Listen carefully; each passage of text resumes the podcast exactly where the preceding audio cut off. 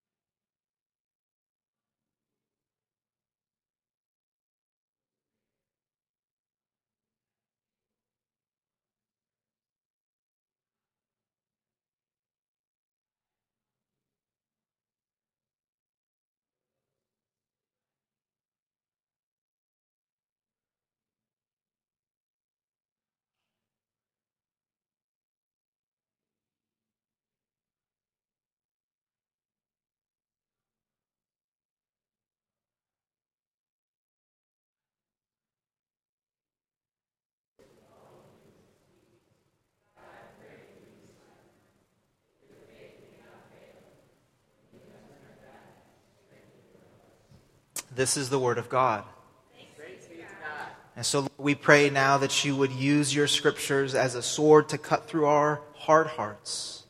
We ask through your Holy Spirit that you would speak the words that we need to hear today, not for our intellectual stimulation or our emotional enjoyment, but for the transforming of our hearts and our minds, that we would be the people you have called us, rescued us to be. In Jesus' name we pray. Amen. And you can be seated. I was supposed to invite Mitchell up earlier to share a story. Can we do that next week, Mitchell? Yeah. So, um, Mitchell's been uh, doing an interesting kind of service project in our neighborhood I wanted you guys to hear about. We'll, we'll do that next week, so sorry about that. Uh, we are in a sermon series called uh, Reconciled, Reconciling uh, Community, and we're uh, looking at what it means to be the people of God. Uh, we've talked about uh, the fact that uh, God's project throughout the scriptures is bringing heaven to earth, bringing the rule and the reign of God to bear on us, people who often rebel against God's perfect rule and reign. We talked about being the koinonia, the fellowship, what it means that in Jesus we have been reconciled and restored into relationship with God and with each other. I want to get even more specific today and ask how does this koinonia, how does this fellowship, how does this reconciling community happen? And, and maybe more specifically, how is it sustained? Uh, maybe about six months ago, a friend of mine uh, and, a, and a guy who's a mentor to me, we were having a conversation and, and uh, sharing with him just some of the joys and the struggles of, of, being a pastor. And he can relate to all that. He's been a pastor, he's planted churches. And, and this friend who, who's Asian, he said, You know, David, it strikes me that, that for a white man, one of the scariest thoughts must be uh, that you would be called a racist. And I thought, Whoa, that's true. Uh, I never quite thought about it like that, but yeah, you just put your finger on something in me that is true. That is a, a fear that's a great fear of mine. I tell you that story to say that I, I, think my friend didn't just put his, his finger on one specific issue in me in that moment. He, I think, put his finger on something deeper in me and deeper in us. And, and that is that you and I have this tendency, this deeply seated tendency to justify ourselves. To justify ourselves. And so, in, in this first example, if somebody calls me a racist and I am someone who has sought to justify myself, prove my worth, prove my value, prove how smart and strong I am, and now I have that label on me, everything comes crumbling down as hard as I've tried to justify myself, that all comes crumbling down in that moment. Um, another example, maybe to try to flesh this out a little bit more. Uh, you can put that, the next slide up, Brent. Um, the, many of you know um, Joe Paterno, the coach at Penn State, uh, for over 40 years, a beloved figure uh, on this university campus. Uh, not just on the football team, but really on the whole university. He gave a ton of money, raised a lot of money for the university. He was really kind of the face, the icon of Penn State. Um, and, and, and, again, most of you probably know that a few months before his recent uh, death, it came to light that he was aware of some horrific things that were happening on his football team with his coaching staff. Just horrible, horrible things uh, that, were, that were happening. And he kind of turned a blind eye. So there's these kind of two things, right? On the one hand, this very beloved figure, and then this person who is complicit in these absolutely horrible crimes. And so Slate Magazine wrote a, an article about Joe Paterno, and the, and the author in this article asked this question Is it right to mourn Joe Paterno's death?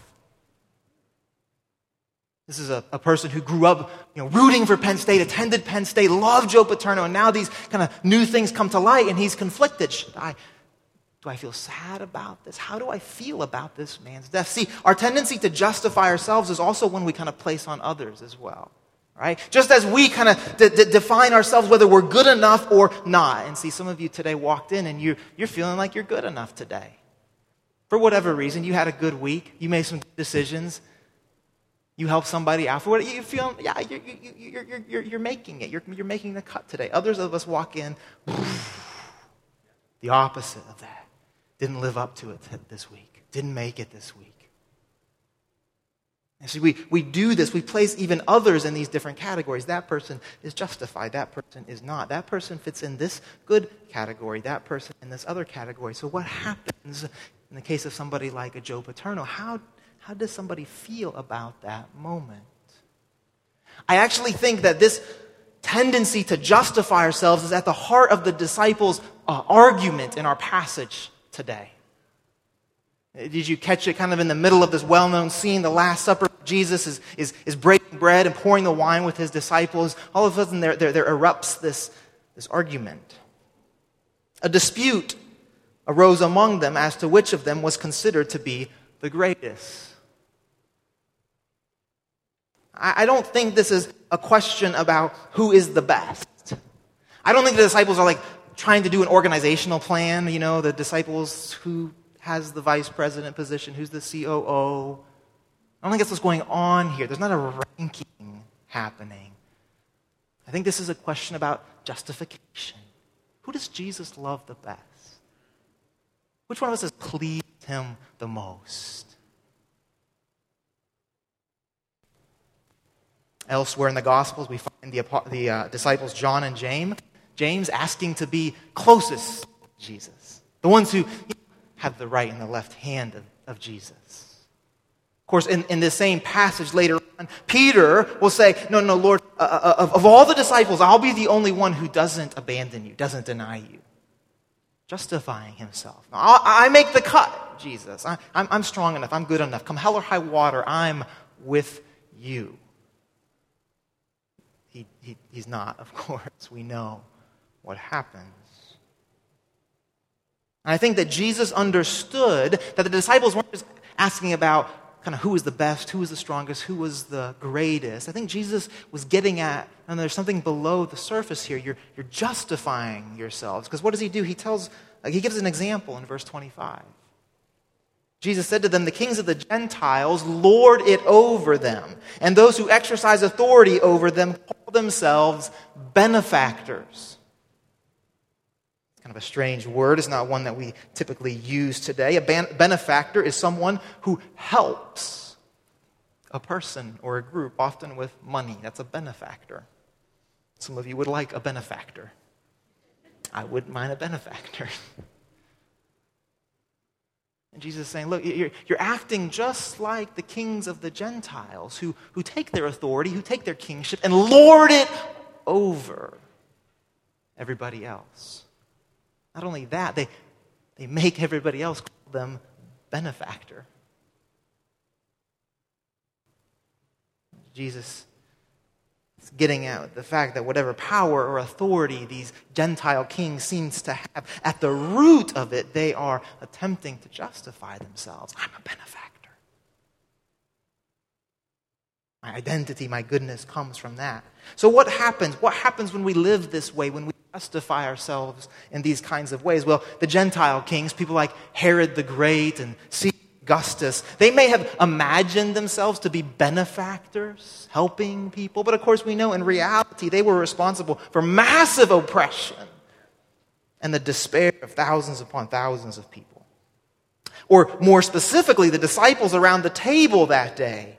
They completely overlook the profound and even revolutionary things that Jesus is saying over that meal, and instead they try to prove which one is the smartest, the strongest the most faithful of Jesus' followers.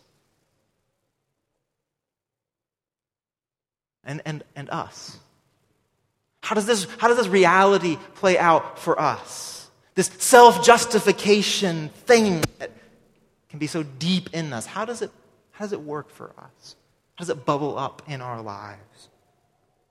When we seek to justify ourselves, attempting to prove our own value, to prove our own worth. We fear revealing to one another who we really are. Right, Bryce? Because we justify ourselves, because we seek to prove our own value and our worth, we ignore the small sins that slowly take root in our soul. So we say things like, well, I, I don't really have an eating disorder.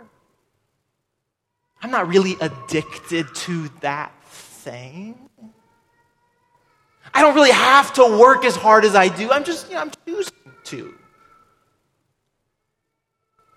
I'm not an angry person. My kids have just been really challenging lately.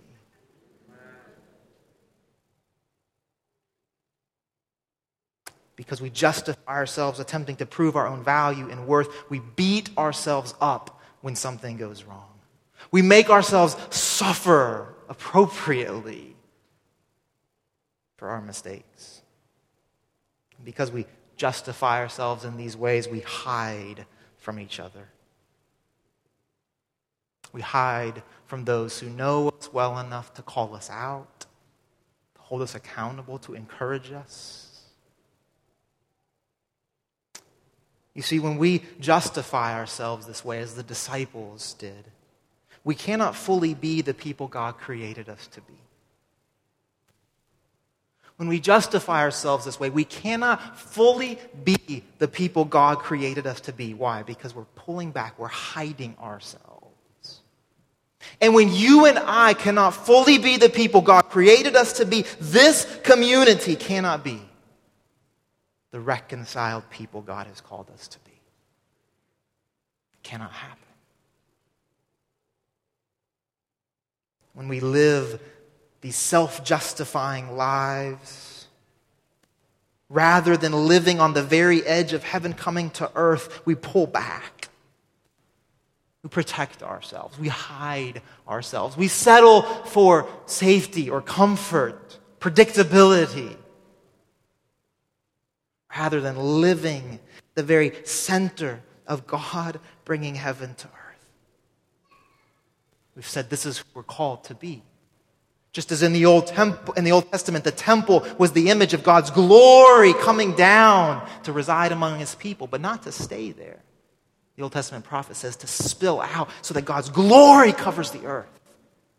The temple was that point where heaven was meeting earth, where the rule and the reign of God was being brought to bear on earth. And this is who we are. This is who the people of God is. This is who the church is, the body of Christ. It's among us. It's here that heaven is coming to earth, where God's glory is coming, is spilling out to cover the earth. And yet, when we live these self justifying sort of lives, when we hide ourselves, when we pull back, when we protect ourselves, when we tell lies about ourselves, we step away from that edge of heaven coming to earth. Are you with me? There's a life that you and I have been called to live, and it cannot be lived when we live self justifying lives. Can't happen.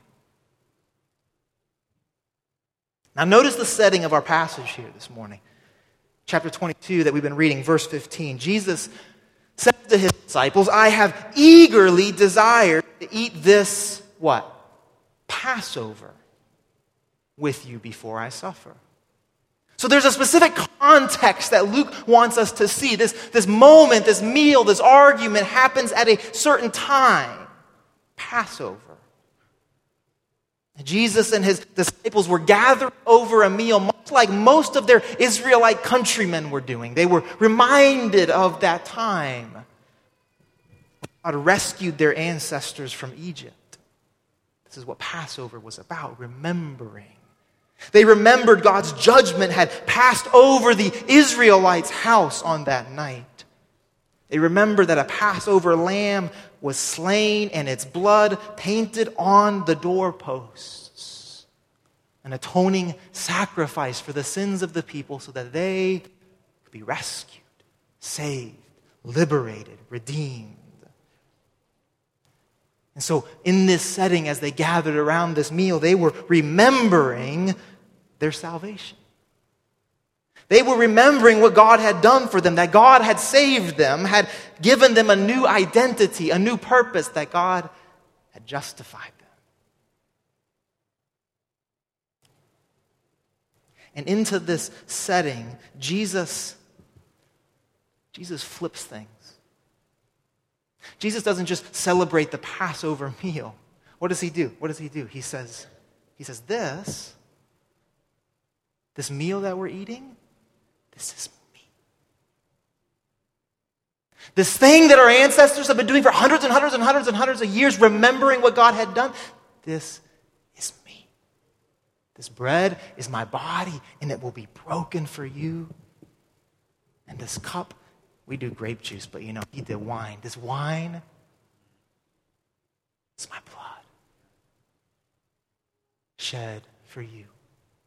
Jesus inserts himself into the story. This was a familiar story. It was a story they all knew. This was a meal they celebrated every single year. But Jesus flips the script and he says, Mm-mm. something new is happening.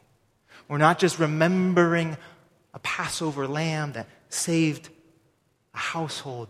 There's a new Passover lamb who will give his body and his blood for your salvation. Jesus inserts himself into this Passover story. Jesus says, I have eagerly desired to eat this Passover with you. And the sentence ends, before I suffer. See, it's easy for, maybe for us for, to, to think about this moment, to kind of spiritualize it. It's a nice sermon illustration. Jesus is using interesting spiritual metaphors. Look at this bread and this cup and this nice kind of warm, fuzzy moment. I've eagerly desired to eat this meal with you before I suffer. You see, we, we don't look at this and go, oh, you know, it's nice. Jesus was about to die. Jesus was on his way intentionally to the cross where he would give his life. Isn't a spiritual metaphor? Isn't something to make the disciples feel nice? Something was about to happen. Jesus' life was going to be forfeit. He gives his life for our salvation for our redemption, for our justification. You see, at this meal, self justification dies. At this meal, Jesus puts to death any notion, any idea that we can justify ourselves. Jesus puts to death any idea, any notion that there is any hope, any life in our attempts to justify ourselves. Because he now is the Passover lamb. He takes onto himself everything, everything, everything that separated us from God and says, I justify you.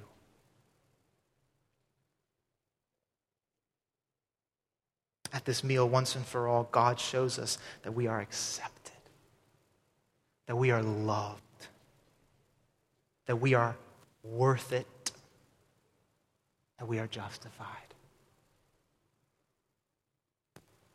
If you're, if you're someone today who, you wouldn't put yourself in that Christian group of people, you wouldn't say that you're someone who's given your life to Jesus. This is an interesting thing to you. You're here for some reason. I want to say to you that this is the great news for us.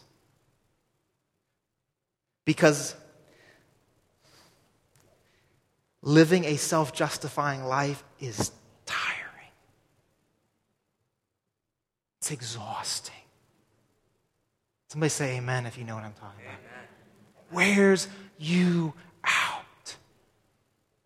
Because just when you think you're finally getting it together, right?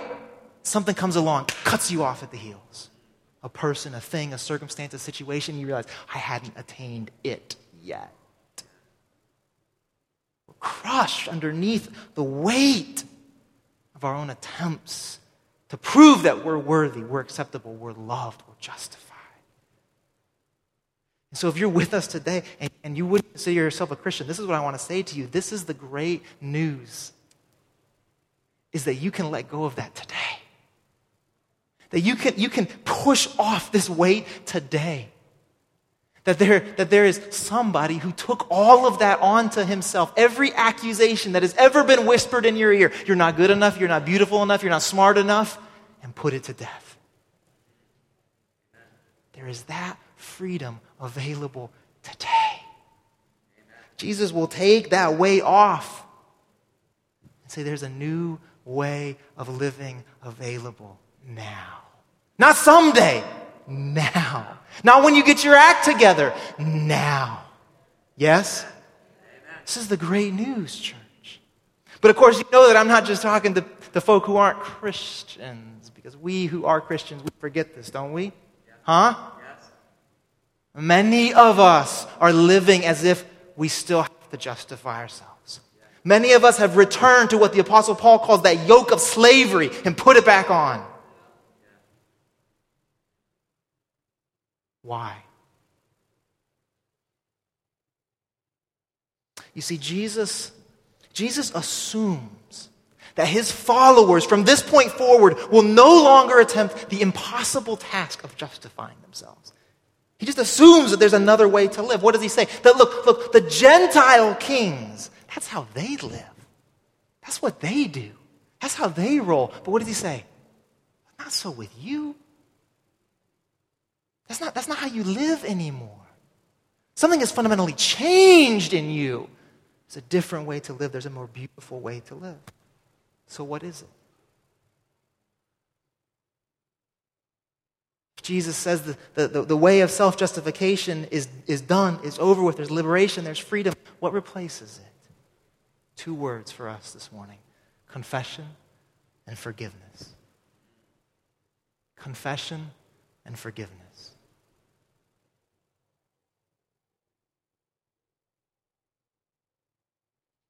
Titled my sermon this morning, The Air We Breathe.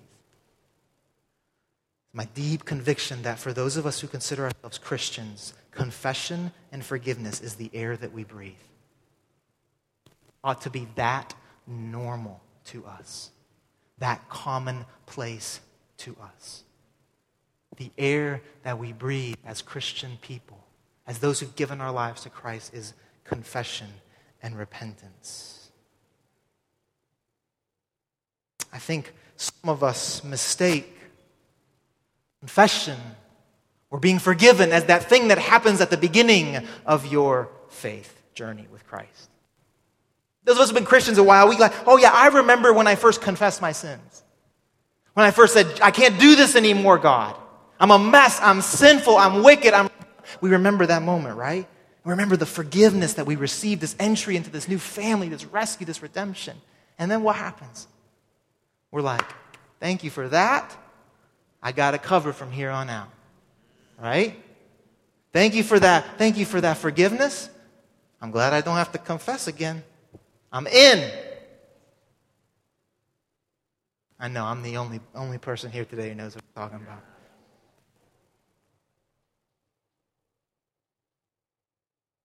Confession and forgiveness is ongoing, it's not an entry point. So here's what Jesus says earlier in the Gospel of Luke, Luke chapter 17.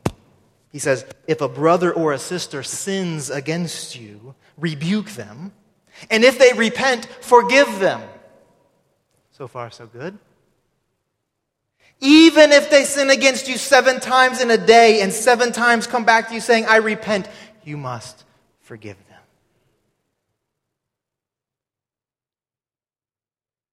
This ongoing confession forgiveness. It's not an entry point, it's not a one time thing. Jesus says, Look, this is how it is.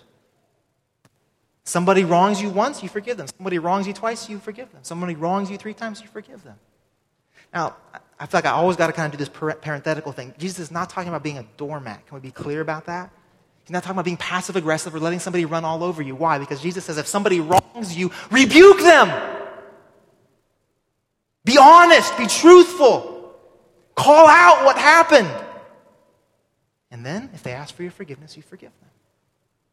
And if it happens again, you forgive them. You understand? No doormats. We're not doing that. You, you, yeah? But the forgiveness that we encounter with Jesus is limitless. Why? Because God's forgiveness is limitless. Do you see? You see, we live out of the limitless forgiveness and grace of God. This is how we live now. We don't live the justification way. We've been justified by God. How many times do you think every single day we need to confess our sins to God and ask for His forgiveness? How many times? I mean, have you ever done this, this practice at the end of the day? Like you're laying in bed, you know, like you just kind of review your day? Well, isn't that like a spiritual practice from me? Does it have like a name or something? Can't remember it? I can't remember it either. Anyways, there's a name for it. Anybody know what I'm talking about? It's like reviewing your day and you say, God, show me, Holy Spirit, show me all the times that I sinned. Anybody ever done this before? It's real depressing real fast. Because there's a lot. And you just missed it most of the time, right? Like you're like you go to bed, you're like, oh, there's two or three things I could have done a little bit better. Like, Holy Spirit, show me the day. Boom, boom, boom, You neglected that person, looked over that person, you said that thing, didn't say that thing, you had that thought, you didn't have that thought. How many times every single day is our God forgiving us, sustaining us, showing us grace, showing us mercy? Most of the time when we're not even aware of it. Yeah? This is what sustains us, whether we even know it or not. And so Jesus says, So that's how you live now. Somebody wrongs you once, twice, three times, four times, five times, six times. What's he saying? There's no limits now to our confession, to our forgiveness. There's no limits now. Why? Because God has no limits for us. And that's good news. Amen. I'm telling you, that's good. Just, just, just do it one time. Review your day one time. Do it tonight. And you'll be like, oh, thank God there's no limits. Thank God there's no limits. This is the air that we breathe. And when we do this, when we begin living this way, when we step away from this self justification way of living to living within this rhythm of confession and forgiveness, there are things that happen. Good things that happen. Do you know that healing happens when we confess and forgive? Do you know that? What does James say? James chapter 5. Therefore, confess your sins to each other and pray for each other so that you may be healed. Jeff and I were just talking about this yesterday, kind of reflecting on our lives in those moments where we finally like put language to something that's in our life, an issue of sin or rebellion. We put language to it with somebody, and it's like, oh, the power just seems to go away. Anybody know what I'm talking about? This thing that had so much power over you when it was hidden, when you were hiding yourself, when you were sweeping something under the rug, you call it light, you confess it. All of a sudden, the power just goes away. Why? Because we're living within the rhythm of the life that God has called us to live. We're living in the pattern of how God has forgiven us. Sometimes that confession has to happen with somebody who wronged you or somebody you wronged. You know you're carrying this thing, this memory. Some of you right now, you know exactly what it is. Like, I have not addressed that. I have not confessed what I did to that person. Sometimes that's where the confession plays out. Sometimes, though, it's just a struggle. It's an interior struggle. It's an addiction. It's a pattern. It's a behavior. It's a sin that's just in you. You're wrestling with. And you just need a sister or a brother who you can say, I got to confess got to put language to this. I need you to remind me that I am a forgiven person. And all of a sudden, the power begins to break. There are good things that happen when we live this way. We, we experience healing. We experience a foretaste of the day when heaven finally comes to earth.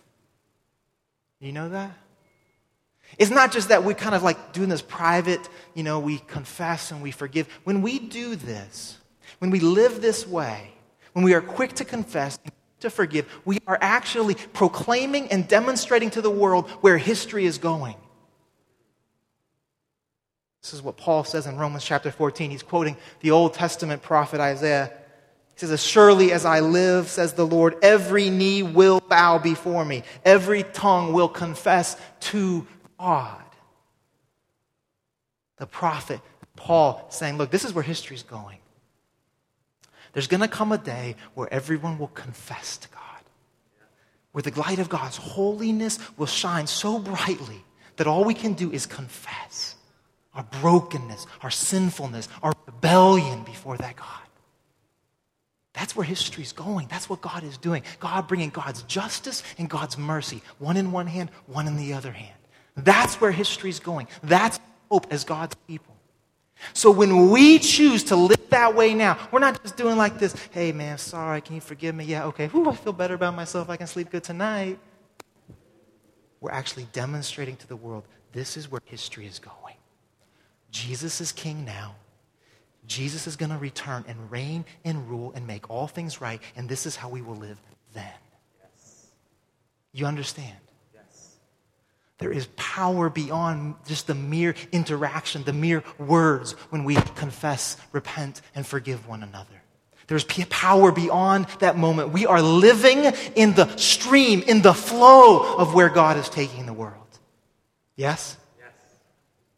good things happen when we confess and forgive regularly. Our effectiveness in God's mission increases exponentially. There's this weird little interaction at the end of our passage today. Verses 31 and 32, Jesus looks at Peter. Peter's kind of the ringleader, right? The self proclaimed ringleader of the disciples. And Jesus looks at him. And he says, Simon, Simon, Satan has asked you, has asked to sift all of you as wheat. That's, that's never what you want to hear, right? We all agree?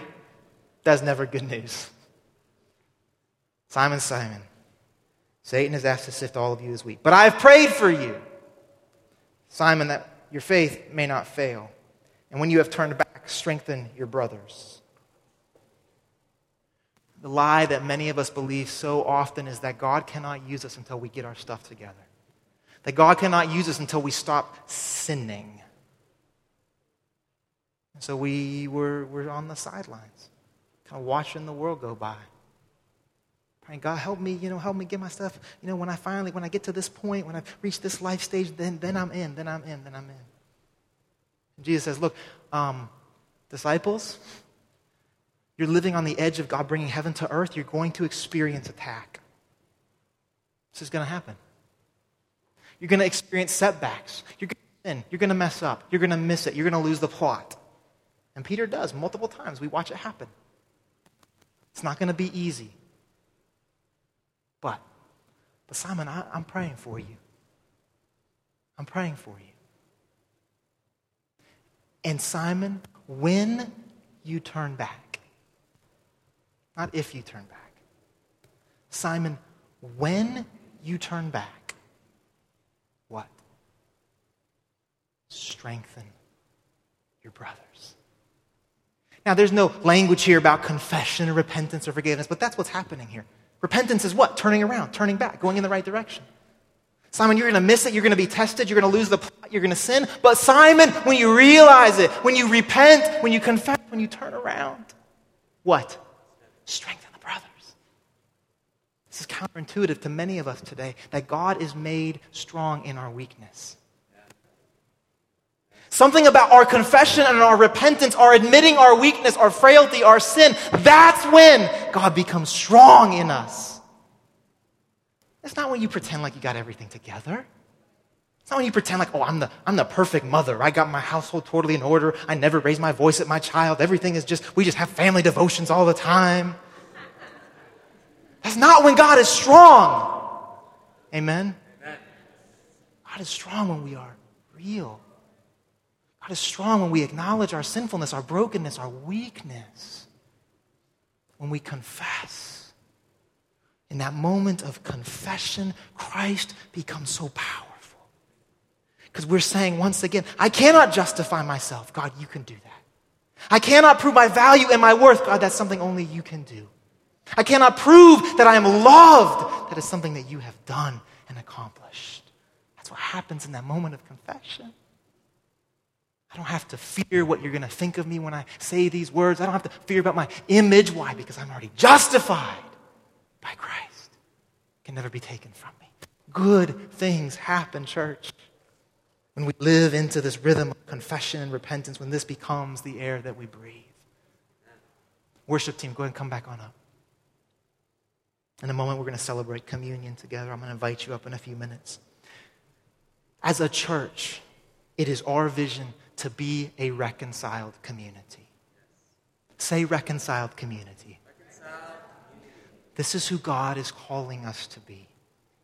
And because we have been reconciled to God, because you have been reconciled to God, you no longer have to justify yourself. I want you to hear that in your guts today. Because you have already been reconciled to God. You no longer have to justify yourself. You don't have to live that way anymore. Every accusation has been rendered powerless by Christ's victory on the cross. When the accuser says, You're not good enough, Jesus declares, You don't have to be good enough. I was good enough for you when the accuser says, If they really knew you, they wouldn't accept you. Jesus declares, I do know you, and I do accept you. When the accuser whispers, If you just try harder, then you'll finally prove that you are worthy, Jesus declares, You are worthy because you are loved eternally by the God who created you. Am I preaching? Somebody say, Amen. When the accuser says, You are too weak, too sinful to be used by God, Jesus declares, in your weakness, I am made strong.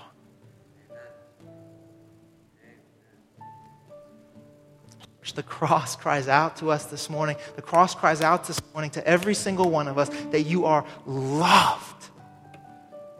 that you are accepted, that you were worth it,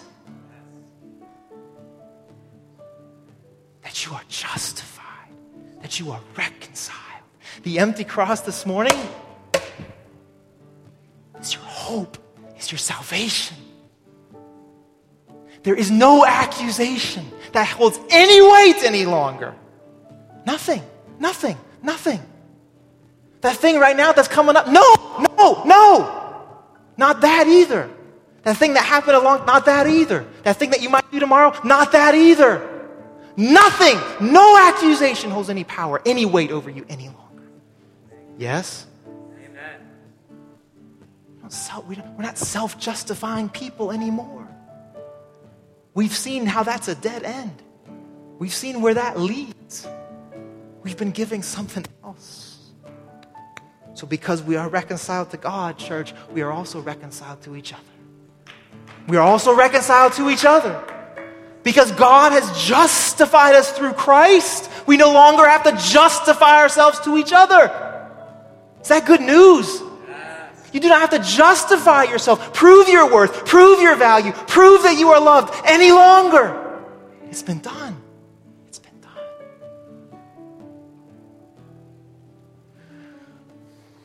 So can you can you begin today with this? Can you begin today by asking, Who can I forgive? Who can I forgive? Who can I forgive? Who has wronged me?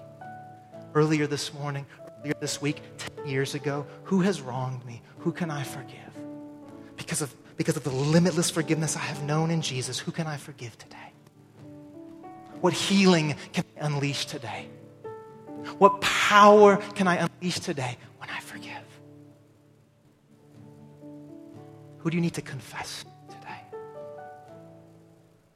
What sin do you need to confess to today?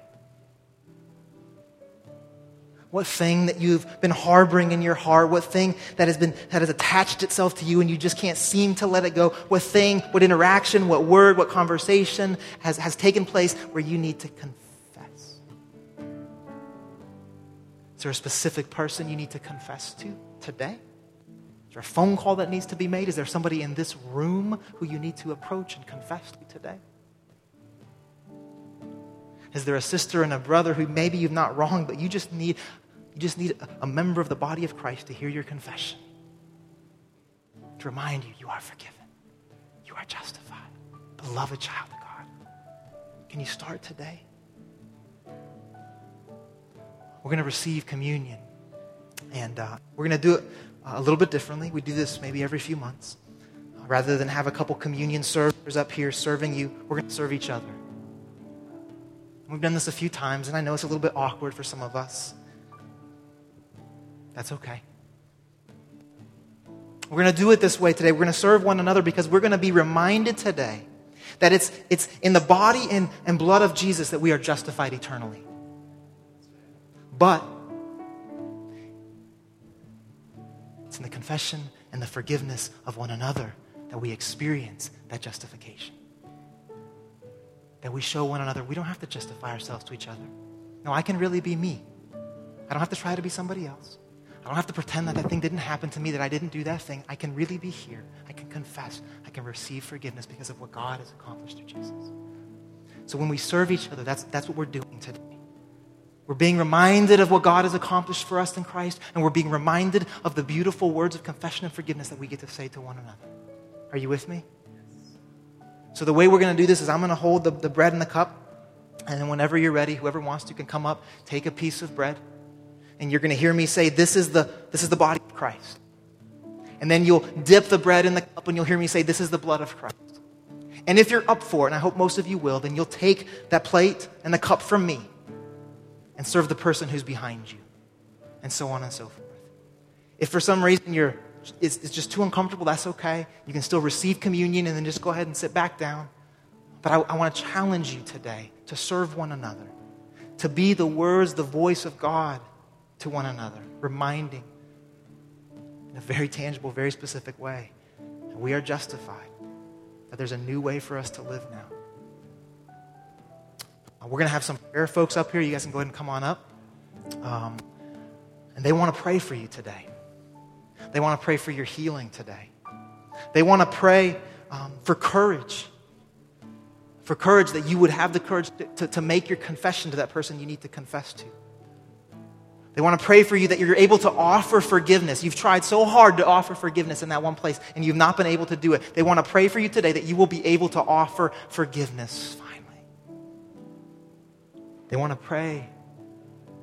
They want to pray for you if you've, if you've never said yes to the justifying work of God.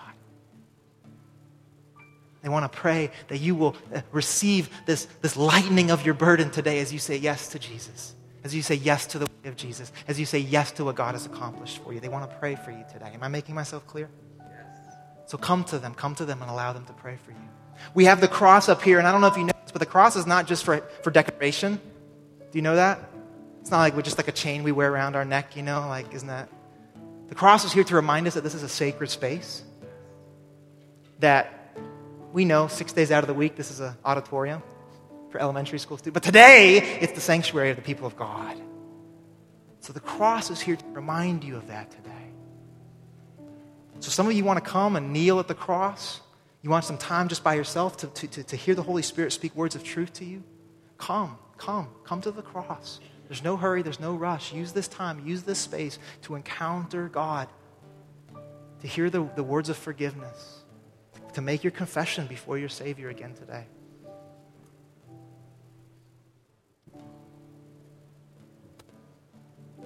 to confess our sins together before we come forward. Brent, if we can put that up on the screen. Pray with me, church. Most merciful God, we confess that we have sinned against you in thought, word, and deed by what we have done and by what we have left undone. We have not loved you with our whole heart. We have not loved our neighbors as ourselves. We are truly sorry and we humbly repent. For the sake of your Son, Jesus Christ, have mercy on us and forgive us, that we may delight in your will and walk in your ways to the glory of your name. Amen. And so, God, we ask now that you would encounter us anew. For some of us, Lord, you know that this, uh, these words of confession and repentance, they're, they're old words. And for some of us, they ring hollow. We need you to breathe new life into them today.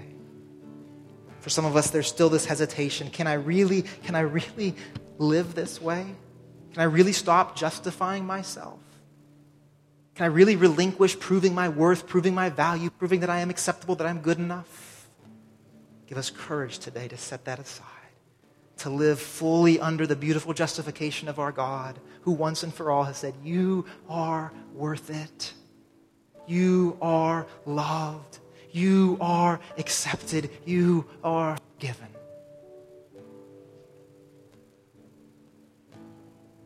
So speak, move as your people celebrate your supper, sing your songs. In Jesus' name, amen. I invite you to come forward when you're ready.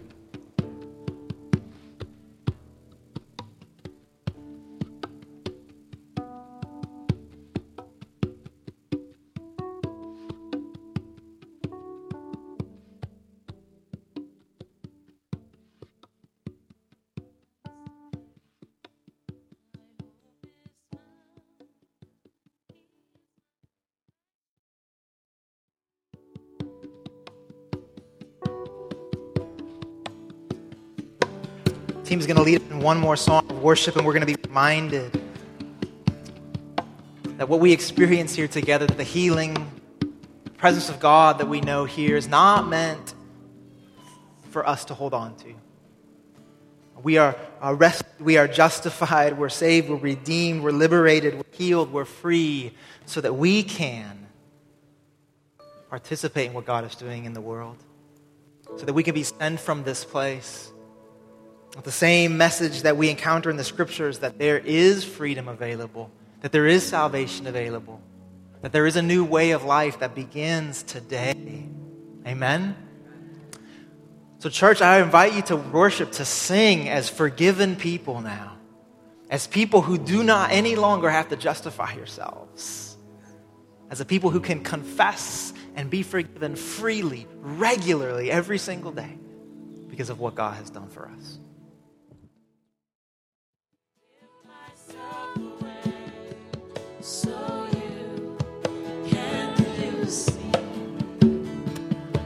Uh, so I leave us with this question what, what do you have to be afraid of this week? If the gospel is true, if the word of God is true, if the cross is empty, what do you have to be afraid of this week? Let me answer that for you. Nothing! Nothing! Nothing! So give your life away this week. Give your life away this week in the service of what God is doing in our world. I'm going to give you a benediction in just a minute and send you out. Stick around for our potluck. If you're a visitor, we want to feed you today. We want to bless you. We want to thank you for being with us. So stick around. Um, just follow people towards uh, the lunchroom.